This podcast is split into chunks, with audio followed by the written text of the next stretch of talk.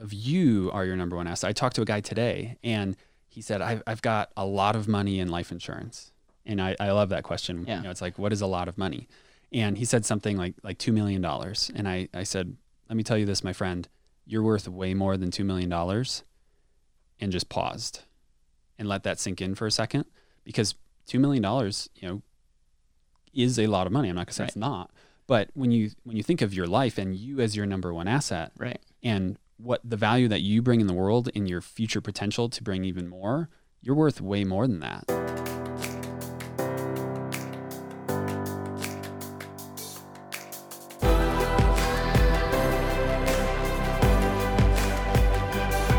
This is Better Wealth with Caleb Guilliams.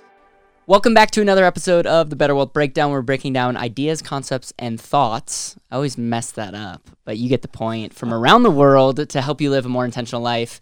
And Dan, I first of all have to say we did not mention this, but we are both in the studio with our brand new Better Wealth t-shirts. And if you're interested, let us know. Uh, we can we can see what we can do. It's, it's been we should have an episode on how not to buy t-shirts because we've literally um, done everything wrong. But we have t-shirts; they're comfortable, and I think they're pretty good looking. So, um, anyways, what are we going to talk about today? We're going to talk about something about your number one asset and a bumper sticker. That was that's the Yeah, so I was, I was on my way back to the house from a coffee shop today, and there was a home inspection truck, and the tagline on the back said, Protect your number one asset. wow. And I was like, man, Caleb, Caleb would love to have seen this because we talk all the time about you are your number one asset. And yet, this home inspection company, or whether it was just an individual, is saying that your house is your number one asset.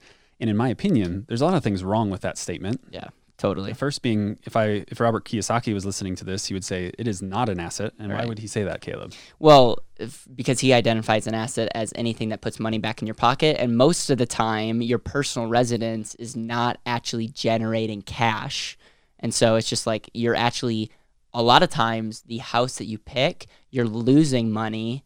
Um, just just because you tend to live in something and it and it tends to come with a lot more expenses. So that that concept is very much of like a worldly and this this we get this all the time. I worked at a bank. A lot of people are like, your house is your biggest purchase, which transfers into your asset, which actually you believe.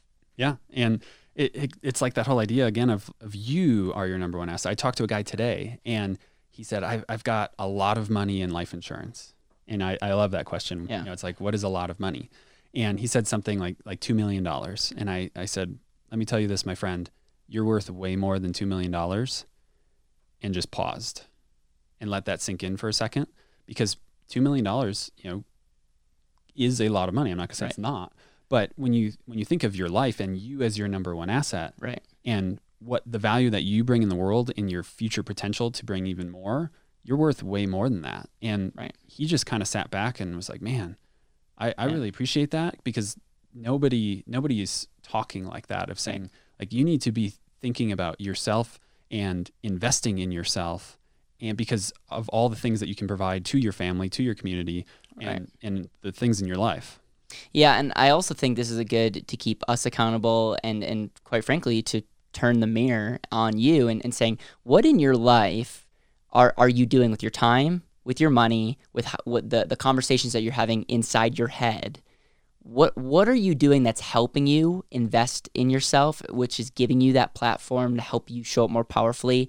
And and what areas are you like like sliding back into to that the, the whole worldly concept of like your house is your number one asset or your 401k is your number one asset and uh, there's just there's just a lot of things that um, it's it's really good and i wish we had a camera that we used um, because i think that would have made an even good video is like everyone's telling you this and very few people are thinking about money as it relates to let's let's not talk about like what what the rate of return of your dollars will get. That's that's important. Don't get me wrong, but what is this money going to do? Let's see this money as a tool versus the the end game. And I think I think if we understand that, if and I actually think if we understand the definition of an asset, um, it would just be it would just be much more powerful and shape our lives. Anything else that you want to mention off this idea of your number one asset? Well, and I think what you just said is very key of that that distinction of what is an asset versus a liability because Right. I think a lot of the time we've been taught that liabilities are assets. And Yep. it's just not so. And so, especially like cars, people think that cars are an asset. Now, they could be Yeah. if you have like a collector car that could potentially increase in value. But a lot of times it's costing you money to do that. And I even I, I, keep using examples of people. This is real world stuff. Somebody called in and they're they're saying, "Hey, I'm I'm going to put more money into this real estate property, this Mhm. rental property, to pay down the mortgage to make it cash flow because it, it basically breaks even at this point." And I I was like, "You just talked about a liability. You're, you're thinking Right. like yes, long term. Well, okay, you yeah. opened up a can of worms here. So here's here's how I explain assets and liabilities because I, I think we do need to be careful because I don't want to give you mixed information. So an asset is anything of value that you can sell. So technically, my computer is an asset, the car is an asset, your personal residence is an asset, your retirement account is an asset. Now, not all assets are created equal. For instance, my computer is a depreciating asset. My car depreciates, meaning it gets less and less valuable. Um, my personal residence, this is key, in most cases is going to appreciate. So when people hear like, "Oh, personal residence might be a bad thing," that's that's not what I'm saying. What I'm saying is you have to look at opportunity cost of your money. Your personal residence could very well be an appreciating uh, an asset that goes up in value, but you have to compare that to every single other place in your life. And in most cases, you the opportunity cost if you actually factor in all the time, all the money, all the energy that goes into your mortgage, goes into your house, in most cases if you say, what if I redirected that into X, Y, or Z, um, it could you could maybe get a different result. And also I want to be very very clear that I think home ownership is a good thing.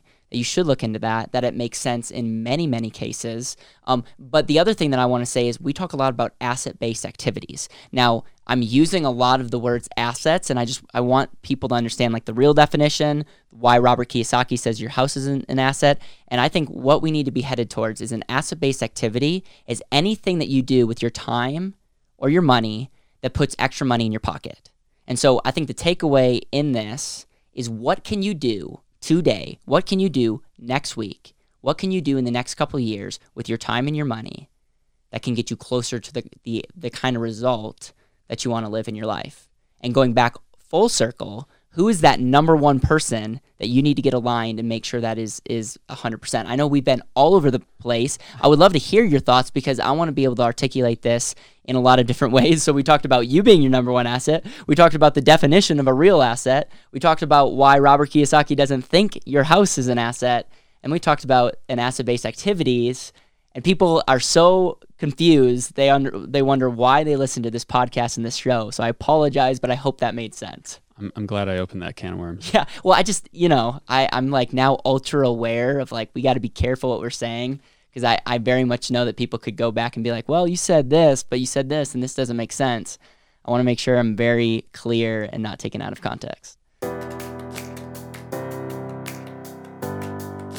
Thank you so much for listening to the Better Wealth Podcast. It would mean the world to me if you could hit subscribe, leave a review, and share this with the people that you know and love.